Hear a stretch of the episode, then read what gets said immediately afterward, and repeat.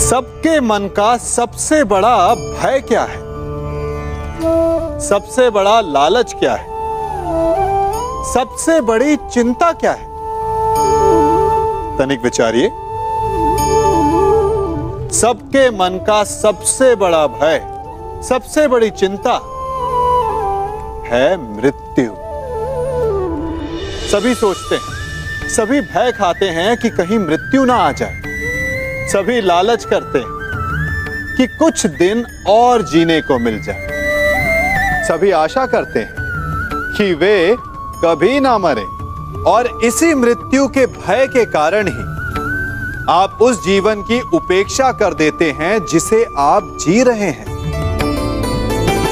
क्या कभी आपने सोचा कि आप मृत्यु से भयभीत क्यों होते हैं?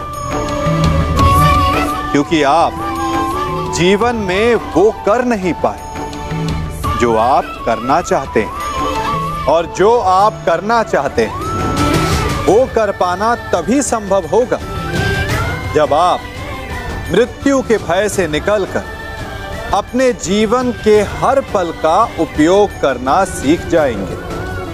तो मृत्यु के भय से बचने का केवल एक ही मार्ग है, एक ही मंत्र है। अपने जीवन के हर पल को जियो। कभी वन में सिंह को अखेट करते देखा है? हमें लगता है कि सिंह तेजस्वी है, बलशाली है, तीव्र है, इसलिए वो अखेट कर पाता है। परंतु इस अखेट के दूसरे पक्ष को भी देखने का प्रयास कीजिए। सिंह अखेट तभी कर पाता है जब हिरण आस छोड़ देता है। जब वो भागना बंद कर देता है, जब वो संघर्ष करना छोड़ देता है। सिंह हिरण की मृत्यु नहीं चुनता। हिरण स्वयं अपनी मृत्यु चुनता है। ठीक उसी प्रकार, असफलता हमें नहीं चुनती। हम असफलता को चुनते हैं। ये हम ही हैं जो आशा को छोड़कर संघर्ष करना छोड़ देते हैं। और भाग्य का अखेट बन जाते हैं। इसलिए संघर्ष करना मत बंद कीजिए, प्रयास करते रहिए और सफलता आपकी मुट्ठी में होगी।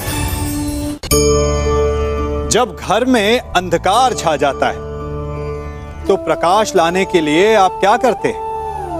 दीपक ढूंढते हैं और उसकी लौह को प्रज्वलित करते हैं और फिर अंधकार अपने आप दूर हो जाता है। अब आप कहेंगे कि इसमें कौन सी नई बात है? यदि अंधकार को दूर करना है तो दीपक की लौ को प्रज्वलित तो करना ही पड़ता है। यही बात तो समझने की है। यदि अंधकार से लड़ना है तो अंधकार का सहारा नहीं लिया जा सकता। उसके लिए प्रकाश की आवश्यकता होती है। घृणा का अंत करना है तो उसे घृणा से अंत नहीं किया जा सकता। उसे प्रेम की आवश्यकता होती है। शत्रुता का अंत शत्रुता से नहीं किया जा सकता। उसे क्षमा की आवश्यकता होती है। यदि आपको नकारात्मक ऊर्जाओं से लड़ना है तो स्वयं को सकारात्मक बनाना होगा, और तभी आपके जीवन में वास्तविक आनंद आ सकेगा। हम सभी घरों में रहते हैं। और अधिकतर लोगों के जीवन का ये एक स्वप्न तो होता ही है कि हमारा अपना घर हो। है ना? और बड़ी अद्भुत बात तो यह है कि कुछ समय के पश्चात हम उस घर को विस्तृत करना चाहते हैं। उसका आकार बदलना चाहते हैं।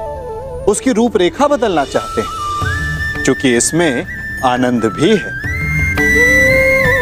तनिक सोचिए, जब आपको घर का वास्तु बदलना हो, उसे और सुंदर बनाना हो तो पुराने निर्माण को तोड़ना पड़ता है, उसे गिराना होता है। घर में तोड़ फोड़ करनी पड़ती है। क्योंकि निर्माण के विज्ञान में टूटने का ज्ञान बहुत ही आवश्यक है।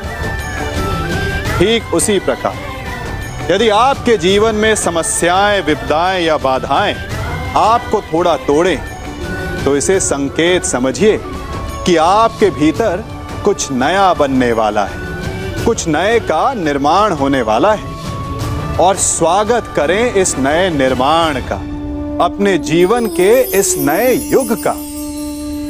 वृक्ष मुझे बहुत प्रिय हैं, बहुत अच्छे लगते हैं। आपको भी अच्छे लगते होंगे।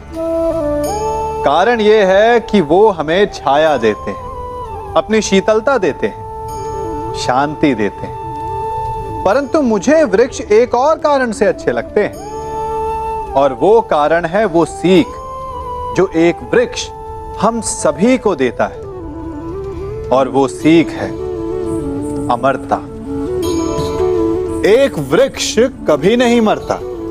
मरने से पूर्व वो अपने जैसे कई वृक्ष अपने बीजों के द्वारा संसार को दे जाता है। तो अमर होने का केवल एक ही मार्ग है, और वो है जो आपके पास है। वो संसार को दो। अपना ज्ञान, अपना अनुभव, अपना आनंद बांटने में कंजूसी ना करें।